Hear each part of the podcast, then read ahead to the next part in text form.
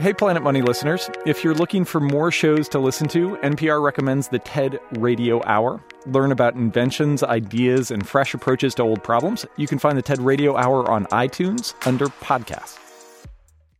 Recently, the public zoo up in Calgary, Alberta, faced a unique problem. They had these lovely Asian elephants from Sri Lanka, had them on display for almost 40 years. Swarna is kind of the odd one out. She's the aunt. And um, then there's a biological pair, Kamala and Rani, the mother and daughter. Gabrielle Emanuel is a reporter for NPR who first told us about the elephants. And she says the problem was one that will be familiar to anyone who has traveled to Canada in the winter. The weather sucks, especially if you are from Sri Lanka. Calgary's up in Alberta, so it is chilly most of the year. It's snowing, it's slushy, it's gross outside. For years, the zoo officials in Calgary had been making the best of this elephant situation. We've made snowmen for them, and uh, what, what, do they do with the snowman? Uh, push it over and then eat him. Colleen Baird is the elephant curator, and as a fellow Canadian, I can say that it is always tough to accept that perhaps not every creature should live in the true north strong and free. But Colleen says eventually they had to face reality. They had to find a new home for the elephants. They needed to go somewhere where they could be outdoors all year round and have a whole herd of elephants around them. You know, guys to play with. Now, normally when you have something that you don't want anymore, you put it up for sale, right? You put an ad on Craigslist, three elephants, good condition, no reasonable offer refused, must pick up and move yourself. But zoo animals are different from most possessions because zoos have this fundamental principle. You cannot sell your animals. You can't buy animals either. It is unethical, illegal even, to put a price tag on an elephant's head. I'm going to say my name first and you say your name. Okay. Hello and welcome to Planet Money. I'm Robert Smith. And I'm Gabrielle Emanuel. I've been reporting for NPR's National Desk. Today on the show, why did zoos and aquariums give up one of the most useful tools a business has the ability to buy and sell their assets? And what do you do in a world where you can't use money? Girl, you can trust I'm on the way. I know you've come and called my name, but don't stress my stride. No rush, I'm moving nice and slow. There's a reason you can buy and sell most things on Earth because it makes everything so easy. Money lets you know who wants what, and it lets you know how badly they want it. Money lets you get rid of things you don't need and get things that you do need. And for hundreds of years, zoos were like any other business. They did buy and sell animals openly. Rory Brown is a historian at Boston College who studies zoos. Zoos were in sort of competition to have prestige animals, to get the animal that's really going to draw the public in. The crowds. The crowds, yes. They wanted the crowds. Yes. And they were willing to spend big money to get them. To understand why zoos eventually got out of the buying and selling business, we have two quick historical stories. The first one happened about 150 years ago. Brown says back then zoos would basically go to explorers and give them a checklist for when they next went to Africa or Asia. We want one of those gorillas, maybe a, a pair of those giraffes, and we are willing to pay. This is all epitomized by a, a, German man named Carl Hagenbeck. He's a businessman who buys and sells wild animals, and he really builds this global empire. Hagenbeck could get you anything you wanted polar bears, hippopotami, wild Mongolian horses. And Hagenbeck prided himself as being this honest, above board businessman. He would price the animals based on size and vitality, even had a money back guarantee. If your animal got sick or was not quite the color you wanted, he would refund the price. If the animal was slightly smaller than he promised, he'd give you a discount. But even back then, you could see the problem with putting a price on an animal's head. The way Carl Hagenbeck got his animals was pretty horrifying. He'd get a request in from a zoo in Europe or America and then go out on the expedition. And he'd find the family, maybe an elephant family, and actually kill the parents and then take the young, bring them back to the zoos. Carl Hagenbeck talks about this openly in his memoirs. He recounts bloody scenes in the jungles. And the story gets worse. In addition to going out and collecting wild beasts, he would also bring back humans. He'd bring back um, Eskimos, Samoans, people from Sudan, and he'd exhibit them in Europe. He put whole families on display with a little domestic scene, and he'd call it anthropology. Clearly, this did not give zoos the best reputation. And they knew this. They slowly tried to distance themselves from poachers and their pretty horrible techniques. But this is not an easy thing to do because you can say you aren't going to buy from the bad guys, but if there's a price, any price on an animal's head, people will hunt those animals. People will trap those animals. That's the incentive. And you don't always know what happens out in the jungle. So getting money completely out of the zoo business took a second disturbing event. This one more recent. Let me set the scene for you. It's the 1960s, 1970s. Countries in Asia and Africa have been pushing back on this idea that guys in pith helmets could just waltz in and drag away animals for some city zoo. And then at the same time, the conservation movement is in full swing. Think Rachel Carson's The Silent Spring, where everyone's beginning to reassess how humans and nature and wild animals all interact. In 1973, there was this big conference with 88 countries trying to figure out how to stop the wild animal trade, how to implement new conservation rules. And they were having trouble, as these conferences do, agreeing on anything. But while they were in session, there is this surprise news conference. One of the assistant secretaries of the Interior, Nathaniel Reed, stands up and says federal agents in New York have discovered this huge smuggling ring. There was a damaged crate at JFK Airport, and an airline employee looked inside and saw something suspicious animal skins. A lot of animal skins. And he called federal agents. And it turns out there are all these furs and pelts in there 100,000 illegal pelts. And they're literally from all over the world South America, Eastern Asia, South Asia and it's leopard skins, jaguars, pumas, cheetahs. The officials look at this, they sit down, they do the calculations, and they figure that one tenth of the world's cheetah population is there in pelts. One tenth. The representatives at the conference were horrified. This is what happens when you can buy and sell animals. Not long after, they signed a global set of restrictions on the trade of endangered species. In the U.S., the Endangered Species Act passes the same year. Now, even though this was prompted by trade in pelts and skins and ivory, for the zoo community, this meant they had to change the way they did business. As you buy and sell endangered species, you need a permit, and you have to prove that buying and selling these animals is somehow going to benefit the population that's out in the wild. Now, that is really hard to prove. But there's this little loophole, and that is that if you don't buy or sell them. If you don't get money involved in this equation, then you don't need a permit.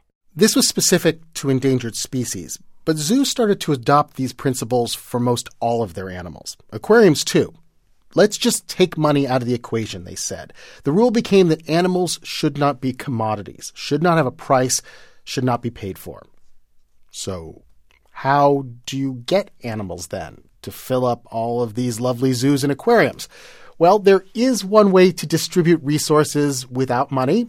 It's what we did before we had money. The oldest trick in the book bartering. Gabriella and I went to an aquarium where they have perfected it. The New England Aquarium is out on the waterfront in Boston, and the centerpiece of the place is this amazing multi story tank. Yeah, it's incredibly colorful. It's a Caribbean coral reef, and my favorite part was there's this giant turtle, Myrtle the turtle, that is just huge, and it's been there for four decades since the aquarium opened. One of the advantages that aquariums have is that most of their animals there are not endangered, so they can often go out and collect species. They can occasionally use money, but aquariums try to trade and barter for most of what you see on display. And it usually starts with something small. In the case of the New England Aquarium here in Boston, their basic unit of trade is the jellyfish. The New England Aquarium breeds and barters hundreds of the little guys. The curators take us back to the vault. And the place looks like Jacques Cousteau's living room. There's tanks everywhere, the sound of water pumps roaring, and hundreds of beautiful, translucent jellyfish hanging out like jellyfish do. Your classic uh, jelly design, a pulsating medusa with extremely long very uh, diaphanous uh, tentacles, mouth parts that look like frilly um, petticoats or unmentionables. Steve Bailey is the curator of fishes at the New England Aquarium. Every aquarium wants a jellyfish. Every aquarium wants a lot of jellyfish, and Steve's got him, which makes him, I guess, a pretty rich man in the aquarium barter game. Yeah, it's uh, horse trading and it is money. But it is a very inconvenient form of money. Here's how it works. Recently, the curators had their eye on this beautiful species of fish. Oh, they wanted it bad. It is known as the look down fish. It's a, a silvery schooling fish with a very unusual physiognomy. Its uh, forehead is radically sloped, and then their eyes are perched right at the edge of that plane, and they look like they're looking down. They kind of look like a grumpy dinner plate, if you can picture that.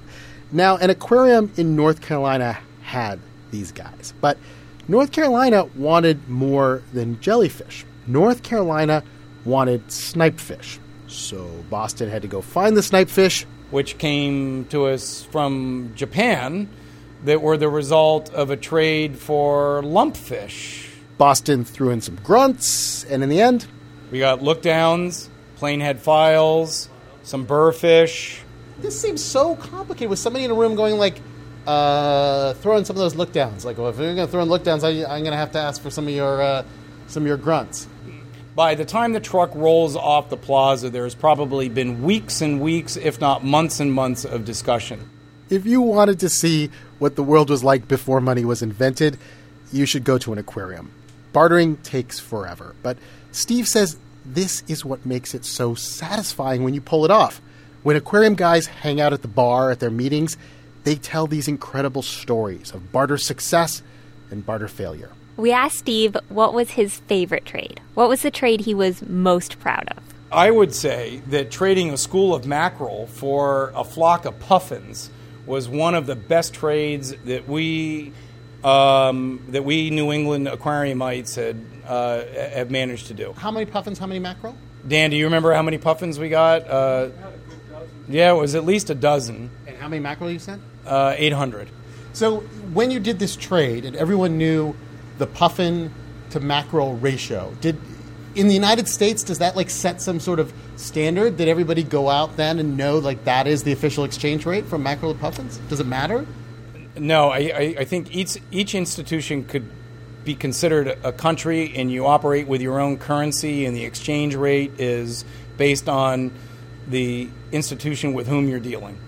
Now, I have to say, there is an easier way to do all this, which is you could have just said, you know, uh, 600 mackerel are worth a thousand bucks, and the puffins are worth a thousand bucks, and you could have just like done this through a bank. Like, well, money uh, is money worth more to us than the animals.